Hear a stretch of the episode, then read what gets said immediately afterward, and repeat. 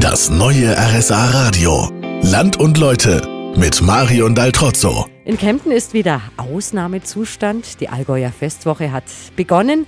Jedes Jahr kommen zigtausende Besucher untertags zur Messe und abends zum Feiern.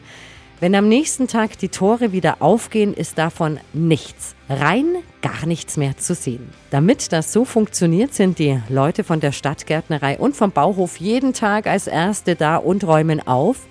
Bei der Stadtgärtnerei arbeitet auch Norbert Klein. Hallo, Herr Klein. Sieht's hier schlimm aus jeden Morgen? Ehrlich? Ähm, nein, es hält sich in Grenzen, aber es sind doch 20, 25 Leute jede Früh im Einsatz, die um halb sechs anfangen und dann wirklich zweieinhalb, drei Stunden aufräumen, damit die Parklandschaft wieder so ausschaut, wie sich der Gast es wünscht.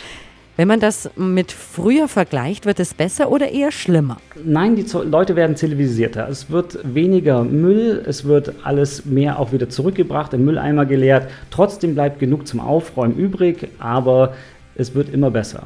Auf jeden Fall vielen Dank, dass Sie und Ihre Kollegen das machen. Wir sind damit auch schon am Ende der heutigen Sendung. Die gibt es übrigens auch zum Nachhören auf rsa-radio.de. Wir sehen uns dann zum Festwochenfinale bei Land und Leute nächsten Samstag von 13 bis 16 Uhr. Ich freue mich. Bis dahin eine gute Zeit. Im Studio war Marich und Altrozzu.